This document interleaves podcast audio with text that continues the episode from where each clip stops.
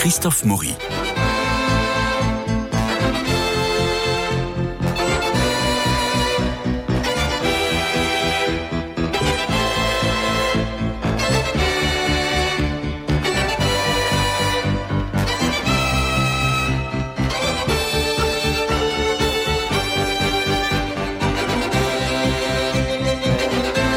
Le 13 novembre 1872, Claude Monet a 32 ans. Séjourne au Havre dans un petit hôtel sur le port. Lui, le peintre du plein air, sait combien la fugacité de la lumière donne l'urgence de peindre. Et là, il y a une urgence. Le soleil se lève-t-il ou se couche-t-il? C'est pourtant le matin. Une barque passe au loin et la lumière caresse les flots comme des écailles de feu ou des larmes de couleur. Il y a urgence de toute façon. Monet saisit une toile, un moyen format. Ce qu'il a sous la main, il peint ce sera impression au soleil levant. Des impressions qui donneront un critique d'art de lancer le mot impressionnisme. La toile est le joyau de la collection permanente du musée Marmottan dans le 16e arrondissement, au bout du jardin du Ranelagh, vous savez, dans ce palais de Paul Marmottan, propriété aujourd'hui de l'Institut de France. Impression au soleil levant est un ami qu'on visite. Ça fait 150 ans que la toile frappe les regards et qu'elle suscite une étrange respiration par des vibrations singulières qu'elle procure. Ça valait le coup de la mettre en majesté. Alors, le musée Marmottan et le musée Barberini de Potsdam se sont associés à travers la relation de deux commissaires, Marianne Mathieu et Michael Philippe.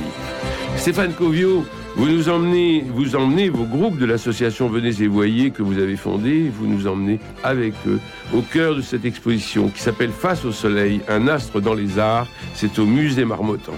Alors tout de suite, Stéphane Covio, quelles impressions Très bonne impression. Très bonne impression. Et vous, entamiez cette émission avec euh, le tableau dont c'est l'anniversaire et, Eh oui. et qui est le prétexte pour l'orga- l'organisation de cette exposition sur le thème de la représentation du soleil. J'ai regardé à nouveau ce tableau de ce fait et euh, cette fois-ci, parce que vous savez qu'à chaque fois, la rencontre avec un tableau, c'est quelque chose de tout à fait particulier. Et bien cette fois-ci, c'est très précisément le soleil qui m'a frappé. Et notamment la manière dont Monet l'a peint. Parce que on a une surface qui est globalement grise, c'est un ciel Oui. gris, tout est gris, l'ombre du matin, la- la- la- les brumes, etc. Et on a un coup de pinceau qui fait le tour d'un cercle, on dirait un petit bonbon. Et euh, il y a du relief, c'est-à-dire que le- il n'y a pas de relief de matière, mais en fait, le coup de pinceau rouge est inégal, c'est-à-dire que d'un côté il est sombre, de l'autre côté il est clair, et du coup ça fait comme un volume. Et on a un petit volume, une espèce d'anneau en relief qui fait le tour, et au, et au centre une tache dans un autre sens, et ça donne une vie particulière à cette petite bille euh, orangée rouge au milieu de cette toile qui, qui vibre. Qui ressort, Ah, il y a, une, vibre, vibration de, cette, de cet orangé incroyablement intense sur cette, euh, dans cette matinée euh, du 13 novembre. Alors c'est extraordinaire parce que à chaque fois qu'on passe, on fait la génuflexion presque quand, on arrive chez, chez Monet à Marmottan. Et là, cette idée de- d'exposition face au soleil, un astre dans les arts, permet de décliner, j'ai envie de dire, de décliner un peu ce, tableau et de voir de façon aussi assez didactique comment le soleil euh, intervient dans les arts. Alors, ils reprennent euh, le soleil, euh, le soleil religieux, qui, est, représenté, mais dans cette exposition, c'est moins le soleil religieux que aussi le soleil romantique qui m'a beaucoup touché, moi. Eh oui, et en fait, d'une certaine manière, le soleil, c'est toujours plus ou moins religieux, qu'on le veuille ou non. C'est-à-dire que même dans un tableau... euh, Il y a un côté transcendant. bah oui, c'est-à-dire oui. que le soleil, c'est quand même le soleil. Oui, Donc, c'est-à-dire c'est la source de la lumière, c'est la source de la chaleur. D'une certaine manière, c'est la source de la vie. Euh, D'une certaine manière, il est irreprésentable. oui. D'une certaine manière, on ne peut pas le regarder en face. Vous voyez, ce sont toutes séries euh, d'impressions ou de choses que l'on dit à propos euh, du divin, d'une manière générale. Mhm. Et euh, c'est pas pour rien que de nombreuses cultures, depuis la nuit des temps, ont divinisé le soleil. bien sûr. Et, euh, et quand vous voyez un homme, ben euh, voilà, et même Turner, Alors, on va en parler. oui. Turner meurt quand même en disant cette phrase. Alors on ne sait pas si c'est une légende ou si c'est vrai, mais il meurt en disant ses derniers mots auraient été le soleil est Dieu. Mm. Vous voyez, donc quelque part, quelque, quand on voit un soleil lumineux au, au milieu d'un tableau, en tout cas le récepteur de l'image, euh, une pas il y a une transcendance voilà, qui, qui, Incontestablement. qui apparaît. Euh, J'ai été, moi, frappé dans, dans, dans l'accrochage par une sorte de dialogue entre les toiles de Caspar Friedrich et celles de Turner, qui n'ont rien à voir les unes, euh, les, unes les autres. Et pour autant, euh, il y a une, je ne sais pas, quelque chose de commun, forcément le soleil, mais une, un traitement que j'ai trouvé euh, pour la première fois de façon assez saisissante. Pas jumeaux, mais voisins. Alors, ce que vous dites est très juste, et c'est une chose qui m'a frappé dans l'exposition, et c'est dû à la qualité des œuvres présentes dans l'exposition. Et l'accrochage. Et l'accrochage. Il y a un très bon choix d'œuvres, et en fait, on fait des liens évidemment, entre les tableaux. C'est une, exposition pour véritables amateurs de peinture, parce mm. qu'il y a des très belles toiles. Et euh, notre poésie personnelle, c'est-à-dire notre capacité à donner du sens à ce qu'on voit et à faire des relations entre ce que l'on voit, ce que l'on a comme référence intériorisée et d'autres tableaux que l'on voit, et faire vivre tout ça, eh bien l'exposition le permet. Euh, alors, vous avez fait le lien euh, avec le tableau d'Autodix, d'ailleurs un tableau d'Autodix que personnellement je ne connaissais pas du tout. Euh, c'est une découverte, je pense, cette œuvre pour beaucoup de visiteurs.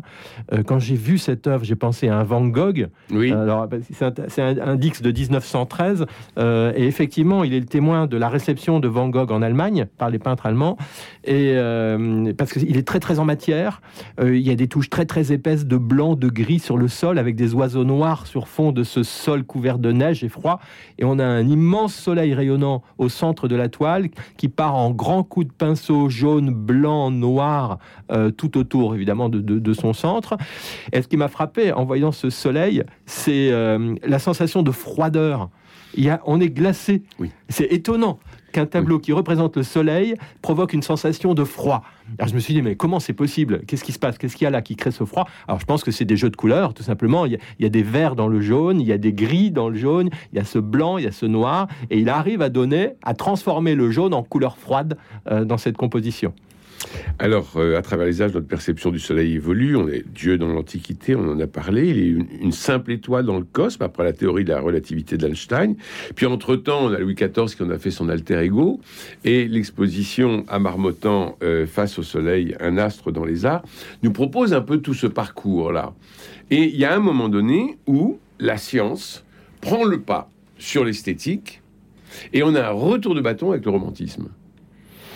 Alors, à quel moment vous le situez, vous, là? Parce que euh, c'est vrai qu'en fait, la science euh, va commencer à s'intéresser à la nature même du Soleil, me semble-t-il, à la fin du 19e siècle. Mhm. En revanche, on peut parler de science déjà depuis longtemps avec l'astronomie, mhm. euh, avec la, question de l'héliocentrisme, euh, la question de, de la manière dont le, ciel s'organise, en fait. Et tout, et tout ça est posé dans l'exposition. Tout ça est posé dans l'exposition. Alors, Sans que ça soit trop didactique, tout ça est quand même dit. Oui, oui, tout ça est dit. Et alors, j'avouerai que personnellement, je, me, je n'ai pas été très concerné dans ma visite par les liens entre la manière dont la science avait euh, changé le regard sur le soleil et la manière dont les peintres l'avaient l'avaient envisagé dans leur tableau. Vous, qu'est-ce qui vous a frappé euh, Ah non, mais moi, ce qui m'a frappé, c'est que le discours, le discours scientifique est complètement balayé par le, discours romantique euh, de, de Friedrich. Ah ben alors là, moi, je suis bien d'accord avec vous. Et d'une manière générale, c'est étonnant comme on a l'impression que la nature reprend, enfin, à travers l'art, dans cette exposition à Marmottan, l'impression que la nature reprend ses droits. Oui, la nature, et je vais vous dire très clairement la spiritualité, oui. avec euh, Friedrich. Alors il y a deux tableaux, vous savez que c'est rare deux tableaux de Friedrich, hein. il n'y a pas beaucoup de tableaux de Friedrich dans le monde, et là on a deux petites toiles très belles, toute simple, très forte. Euh, il y en a une qui représente les saintes femmes qui vont au tombeau le dimanche de Pâques. C'est un tableau qui est un rectangle vertical. On a des arbres morts, pas encore en feuilles, donc c'est vraiment le, printemps n'est pas vraiment encore présent dans la végétation. On a cet arbre à gauche, un arbre à droite qui ferme l'image. On a la route très en bas, parce qu'en fait, le point de fuite de cette composition est très bas, donc on est vraiment au niveau du sol.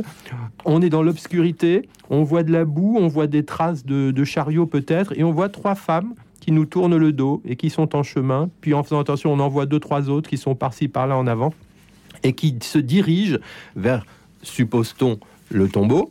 Et au sommet de la composition, on a la petite bille du soleil parfaite orbe lumineuse qui éclaire dans des roses et dans des orangés toute la composition. Et on a vraiment là le soleil, le lever de soleil qui est euh, la résurrection du Christ, le, soleil et le Christ euh, dans l'image. Lever de soleil, la création de la lumière et le premier lever de soleil, il, il ne manquait que la musique. Je vous propose de l'écouter.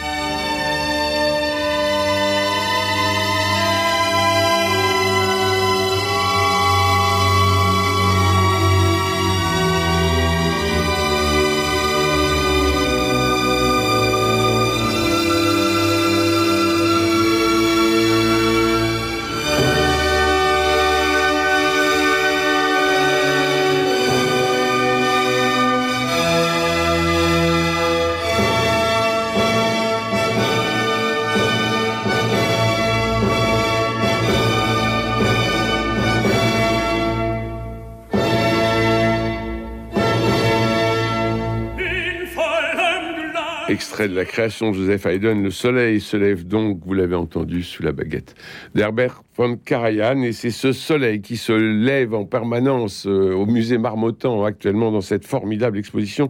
Stéphane Covio, le soleil religieux est représenté, euh, on vient d'en parler, avec votre groupe. Sur quoi vous allez insister quand vous visitez cette exposition? On ne peut pas s'arrêter devant chaque tableau. Non. En fait, je fais une sélection d'œuvres. Oui. Je vais emmener les gens voir les œuvres qui m'ont paru les plus intéressantes. Alors lesquelles? Eh bien, écoutez. Vous n'avez pas fait le choix encore? Si, si, je sais avec laquelle j'aimerais commencer, mais elle est en milieu de parcours. C'est le Turner enfin, il y a deux turners, mais parmi les deux turners, il y en a un, à mon avis, qui est au-dessus du lot. Euh, c'est celui qui représente un coucher de soleil, cette fois-ci, sur la terrasse de Mort Lake, qui est un quartier de Londres, au bord de la Tamise. On a, une anse de la Tamise qui part vers le fond. Ça ressemble un peu, à, vous savez, à la nuit étoilée de Van Gogh. C'est la même courbe du Rhône qu'on a devant la ville d'Arles. Et là, c'est la Tamise, mais c'est un jour. Et on a un tableau qui est quasiment monochrome. C'est fascinant. Euh, c'est une espèce de jaune atténué, c'est pas un jaune vif, c'est un jaune de fin de journée. Et on a des arbres qui sont, qui sont le long de l'allée qui va vers la gauche, qui, sont, euh, qui montent, qui sont presque transparents par endroits tellement la lumière est intense derrière. Euh, le soleil est jauni, le sol est jauni, les bâtiments qui sont au fond sont grisés, jaunis. Il a une manière de fondre euh, la ligne d'horizon, euh, les petites barques qui s'approchent du reflet du soleil, tout disparaît dans la lumière. Et il va jusqu'à faire disparaître le parapet sur lequel, au premier plan, la lumière du soleil descend. C'est impressionnant comment le soleil dévore, le soleil mange. Il y a euh, une espèce d'érosion des matières par la lumière, une espèce de jaune intense qui se dégage là autour. Et en revanche, quand on va sur les côtés, il y a du repos, on a des enfants qui jouent à gauche, à droite, on a des barques sur l'eau avec euh, euh, des hommes et des femmes avec leur ombrelle. Quand on s'approche, on voit vraiment tout est très détaillé. Euh, on, se croirait à Venise à droite dans ces amusements d'un dimanche après-midi dans la Londres aisée de, de ces années-là. Alors restons à Londres. Moi, j'étais frappé par la toile de Derain Big Ben sur la Tamise, qui est un peu un clin d'œil au tableau de Monet. Je ne sais pas si vous avez remarqué, mais on a sur le, le pont sur la droite prend les reflets du soleil, ce qui est clair étrangement le tableau, car il pousse le regard à aller à gauche, le reflet sur l'eau, et à droite, le reflet sur la pierre. Et j'ai trouvé ce tableau saisissant parce que naturellement il y a un clin d'œil. oui, c'est évident. À Monet, notamment dans le reflet de l'eau. Mais d'ailleurs, je pense même que Derain est allé à Londres à la demande euh, de, de son marchand pour faire une réponse au tableau de Monet. On est en 1906. Oui, oui, c'est ça. En 1906, il va à Londres à la demande, je crois même que c'est Durand Ruel, mais c'est à vérifier, je ne sais plus lequel, pour faire une réponse à Monet, euh, à la série de Monet. Et alors en quoi le pont prend-il le soleil? Parce que ça semble, ça semble euh, incroyable. Enfin, on a l'impression qu'il voulait se démarquer de Monet en, en, faisant cette toile Big Ben de 1906 que je recommande aux visiteurs de l'exposition. Euh, c'est une toile magnifique. Et de toute façon, avec Monet et l'impressionnisme, on est dans un réalisme, clairement. Et à partir de la fin du 19e, les successeurs de Monet, même s'ils vont être contemporains de Monet, mais en fait ils n'appartiennent plus au même mouvement, ils vont ils vont s'éloigner du réalisme. Ils vont prendre beaucoup, ils vont prendre des libertés avec la couleur que Monet ne prend pas parce que Monet met sa service, sa couleur au service de la lumière. Oui. Alors, une chose qui, euh, me paraît intéressante aussi et qui, euh, qui m'a frappé, je n'y avais jamais pensé. J'ai honte de n'y avoir jamais pensé après tant d'années. Non, mais il y a des révélations qu'on a à travers une exposition et figurez-vous, Figurez-vous, voilà, voilà ce qui m'est venu à l'esprit. Il y a peu de peintres qui représentent le soleil. Il y a quelques peintres majeurs qui le font. Hmm. Turner, on en a parlé. Avant lui, des peintres dont Turner s'inspire qui est le Lorrain, le plus grand exemple. Et entre les deux, Vernet, dont on pourra parler d'ailleurs, parce que c'est un jalon entre, entre Turner et, et, le Lorrain. Et puis quelques autres, Monet est un exemple aussi. Euh, voilà. Et euh, je m'étais dit spontanément, pourquoi est-ce que le soleil s'y peut représenter? D'abord, parce que c'est difficile. Oui. Si on peut pas regarder le soleil en face, on peut pas bien le regarder. D'ailleurs, il est représenté soit au lever, soit au coucher. Euh, en pleine lumière, c'est quasiment impossible, même si dans l'exposition, il y a deux tentatives assez réussies de ça, d'ailleurs. Et euh, il y a aussi une autre raison mais, qui m'est venue à l'esprit, tout simplement en regardant les tableaux, c'est que, si, que le, si le soleil est dans le tableau, vous êtes condamné à peindre vos personnages à contre-jour. Ce qu'ils font d'ailleurs, tous. Euh, le Lorrain, euh, les Turner et autres. C'est obligatoire, le soleil derrière. C'est comme quand vous faites une photo. Si vous prenez des gens, le soleil est devant vous, et eh bien les gens sont à contre-jour. Bon. eh bien, effectivement, la plupart du temps, quand on veut peindre une scène, eh bien, on a un meilleur point de vue lumineux sur beaucoup d'éléments si le soleil est derrière nous et donc tout simplement pas dans le tableau. Voilà, donc il y, a au, moins cette autre raison majeure de ne pas représenter le soleil dans une toile. Oui, et on risque de prendre en effet un coup de soleil ou une illumination. Alors les contemporains, présentés dans cette exposition au musée Marmottan, est-ce que vous trouvez qu'ils sont à la hauteur de la contemplation de jadis? Ah alors, c'est difficile de ce que vous dites parce que, en fait, ils ne sont pas dans une figuration réaliste de la chose. Et en fait, d'une certaine manière, il faut aussi regarder leur tableau indépendamment euh, d'un souci de, représentation. Et alors moi, il y a un tableau qui m'a beaucoup frappé, c'est le dernier de l'exposition euh, de, de qui est mhm. un tableau rouge avec un soleil noir au centre, euh, et que je trouve très beau, avec quelque chose qui est travaillé avec de la fumée, me semble-t-il, un centre qui est noirci à la fumée. Mmh. Euh, je trouve qu'il y a un très bel effet de cette toile entre cette périphérie. C'est une éclipse. Oui, ça ressemble à une éclipse, exactement. Et d'ailleurs, ça entre en relation avec d'autres images de, de, l'expo. Euh, ça m'a vraiment fait penser à cette exposition Carambolage qui a eu lieu il y a quelques années au Grand Palais, où tout était fait pour qu'on fasse des liens entre les, entre les œuvres. C'est tellement intelligent. Et il y a un tableau de Franz von Stuck qui est une crucifixion avec un soleil noir cerné de rouge. Évidemment, là aussi, il est question d'une éclipse euh, au moment de la mort du Christ. Euh, ceci dit, plastiquement parlant, il y avait ce, jeu de résonance entre, entre les œuvres. Et je pense même que le Miro, il y a un petit Miro plein de charme dans l'exposition, toujours euh, plutôt vers la fin. Comme toujours chez Miro. Effectivement. Des petits formats tout à fait plein de charme, en effet. Et, et puis, il y a Calder et il y a Calder qui est exposé avec Miro, d'ailleurs. Et eh ben, ils se, ils se parlent tout le temps. Voilà. Hein. C'est un dialogue permanent, C'est un dialogue permanent, d'ailleurs. Je trouve qu'il y a une très belle mise en scène. C'est comme une petite scène de théâtre, je ne sais pas si vous avez vu vers la fin à gauche, où on a les, les, les, les, images et la sculpture, et il y a vraiment une espèce de jeu de correspondance, de légèreté, de disques qui flottent, soit dans l'espace pour Calder, soit dans la toile pour Miro. Euh, je trouve qu'il y a quelque chose de très heureux dans cet euh, accrochage. Et puis alors, il y a Gérard Fromanger, qui en 2019 euh, peint Impression au soleil levant, c'est-à-dire le même titre que la toile de Monet de 1872 que nous célébrons à travers cette exposition. Et c'est finalement la grande migration de l'humanité. Oui. Alors là, on a, avec la toile de Fromanger, et je crois aussi la, toile euh, d'une artiste qui est exposée juste euh, sur le mur qui précède l'exposition, dans le, dans le hall du musée, euh, des commandes qui ont été faites par le musée, ou alors peut-être pas par le musée, mais en tout cas des commandes qui ont été faites pour dialoguer avec euh, soit l'exposition, soit les œuvres euh, présentées. Et donc celle de Fromanger porte le titre Impression Soleil Levant et quelque chose, encore une date, euh, parce que justement c'est une, une, manière d'entrer en relation avec cette œuvre et de proposer... 2019, Impression Soleil Levant 2019. Donc c'est une œuvre toute récente, alors d'un style totalement différent. Là on a vraiment, tout à l'heure on évoquait déjà la, la, fin du 19e siècle avec un moindre désir de représenter les apparences qui s'offrent au regard. Là on n'est plus du tout là-dedans. On est dans une composition d'atelier qui qui fait référence au ciel, qui fait référence à l'humanité, qui fait référence à une manière de mettre en scène la circulation des astres par ce jeu de cercles concentriques euh, qui, que, l'artiste a repéré dans un endroit que j'ai un grand désir de découvrir, qui est l'ermitage de San Galgano à Montesiepi en Toscane. Mhm. C'est un, c'est une architecture circulaire avec au plafond des, comment dire, des, des, cercles de pierres de couleurs différentes qui évoquent la circulation des astres euh, dans le ciel. C'est un très bel endroit.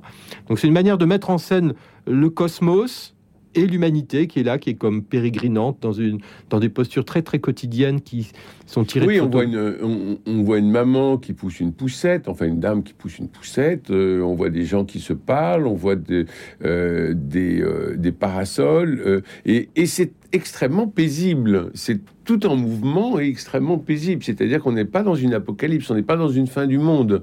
On est au contraire dans une humanité qui marche et qui marche dans toutes ces sphères qui vont vers la sphère des sphères qui est le Soleil, ou comme vous le disiez en début d'émission, peut-être Dieu. Et c'est vraiment intéressant hein, cette image parce que c'est un très grand format. Hein, c'est un, 200 sur 300. Oui, oui, et on a, on a vraiment cette association entre euh, le quotidien, une échelle humaine ordinaire, euh, et le cosmique qui est là présent, et tout ça par la peinture. Chose que faisaient d'ailleurs beaucoup de peintres, hein, parce que quand on voit les grands tableaux, bah, c'est ce que fait Turner aussi. Hein. Euh, c'est ce que fait Turner avec euh, ce soleil couchant là-bas qui est, qui est à l'échelle du, cosmique et à contrario, tout ce qui est au premier plan, qui sont des scènes humaines, d'échelle humaine. Mm.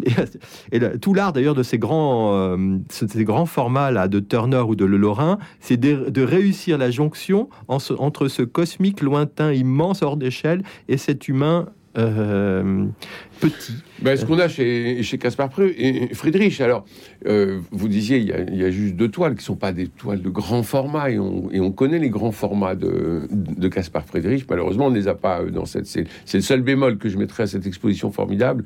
Euh, mais on a toujours ce tout petit, petit personnage qui est pris dans l'immensité de la nature et magnifié par justement l'astre le, l'astre superbe du soleil et là dans une esthétique vraiment romantique. Hein. Oui. Euh, et d'ailleurs qui, qui, accentue ce décalage, j'ai envie de dire, alors que l'esthétique plutôt classique euh, d'un Le Lorrain va, hum, tout en, manifestant le décalage, créer l'harmonie entre ce premier plan euh, d'échelle réduite et cet arrière-plan hors, enfin, hors d'échelle humaine. Alors, vous vouliez en parler entre, entre Lorrain et Turner. Il y a Vernet, revenons-y. Alors Vernet, euh, Claude Vernet, euh, c'est un peintre dont on parle pas souvent. Vous savez, il est connu pour les ports de France. Mmh. qu'il a réalisé à la demande de Louis XV. Euh, donc on est dans la deuxième moitié du XVIIIe siècle. Et en fait, c'est un peintre qui a été frappé par le Lorrain et qui va ensuite, qui va, qui va vivre à Rome. Il va épouser une Anglaise et par son épouse anglaise, il va connaître la grande clientèle anglaise. Et les Anglais vont être très friands de sa peinture. Il fait des scènes, des marines, avec des scènes de tempête, euh, des scènes de naufrage, mais pas seulement, des scènes tranquilles de, de bord de, de, port, euh, avec soit la lune dans le lointain, soit le soleil, euh, des scènes très harmonieuses qui vont beaucoup plaire au public anglais. Et, et donc, il est le jalon entre Turner et, et, le Lorrain, qui est, le, qui est le, la grande source d'inspiration de Turner. Oui. Bon. donc, et il y a, y a, des tableaux de Vernet. Il y a deux tableaux de Vernet, deux très beaux tableaux de Vernet qui représentent tout simplement des, bords de mer avec euh, le soleil dans le lointain et des gens qui sont soit en train de travailler, soit en train de le contempler à distance en, étant de dos. Et il y a vraiment beaucoup de correspondances. Vous voyez ce que je suis en train de dire là? Oui. Il fait penser à ce qu'on a dit avant sur d'autres d'autres peintres. Mais oui. Il y a, un vrai chemin. Euh, et c'est là où l'exposition est remarquable et le travail de Marianne Mathieu et Michael Philippe, les deux commissaires de cette exposition, l'une du musée de Marmottan, l'autre du musée de Barberini, euh, est très très juste, je trouve. En plus, on est dans c'est le musée Marmottan, c'est pas un grand musée, c'est-à-dire qu'on euh, on s'y promène. Enfin. C'est ça, et c'est une exposition qui est faite pour la dégustation. Voilà, euh, exactement. Il y a de quoi satisfaire l'œil des amateurs, des gens qui s'intéressent à la peinture. C'est pas pléthorique, on en, voilà, c'est digeste, et on a vraiment de très belles choses, de belles curiosités euh, à découvrir. Et, on n'a pas besoin de prendre de lunettes de soleil pour regarder ces soleils, ce qui est assez ce qui est assez formidable. Il y a un Signac, moi, qui m'intéressait. Vous l'avez vu? Oui, bien sûr que je l'ai vu. Il est, c'est un des tableaux qui sont le plus mis en valeur, euh, me semble-t-il. On ne mmh, peut mmh. pas rater cette espèce d'oranger cet oranger euh, intense de soleil qui est caché, me semble-t-il, dans le souvenir que j'ai. Euh, il est déjà descendu, mais il y a une intense lumière euh, au-delà du panorama du premier plan où on voit le port de Saint-Tropez, je crois, quelques voiles, quelques de la végétation, et on a cette intensité lumineuse là derrière. Euh, il y a aussi un Maurice Denis fabuleux. Hein. On n'en a pas parlé, mais alors là, euh, franchement, je très très beau. Hein. aussi. Merci Stéphane Covio. Vous allez organiser des visites de cette exposition. On peut prendre, on peut prendre rendez-vous sur votre site. Venez et voyez, c'est ça? C'est ça, à partir du 12 octobre et puis dans les dans le courant d'octobre, novembre, décembre. Alors en tout cas, on peut aussi y aller seul ou en famille ou en amoureux. Euh, Marmottan est un musée intime, idéal pour une promenade en amoureux. Alors l'exposition s'intitule Face au soleil, un astre dans les arts, le musée Marmottan et 2 rue Louis Boilly dans le 16e. C'est ouvert du mardi au dimanche de 10h à 18h et nocturne de jeudi à 21h. Il me reste à remercier Jean-Paul Lérine pour la réalisation, Philippe Malpeuch pour le générique, François Dieudonné pour l'organisation du studio. Vous pouvez retrouver cette émission en podcast sur le site radionotre-dame.com, sur la chaîne YouTube et sur Facebook grâce au miracle de Louis-Marie Picard. La semaine prochaine, Mélina de Courcy nous ramène, nous emmène à, Marmottan encore décidément pour euh, reparler de monnaie, décidément dans un dialogue surprenant. Demain, c'est Culture Club Littérature et Cécilia Duter me rejoindra pour recevoir Brigitte Géraud. Il y sera question d'amour et de moto. Bonne journée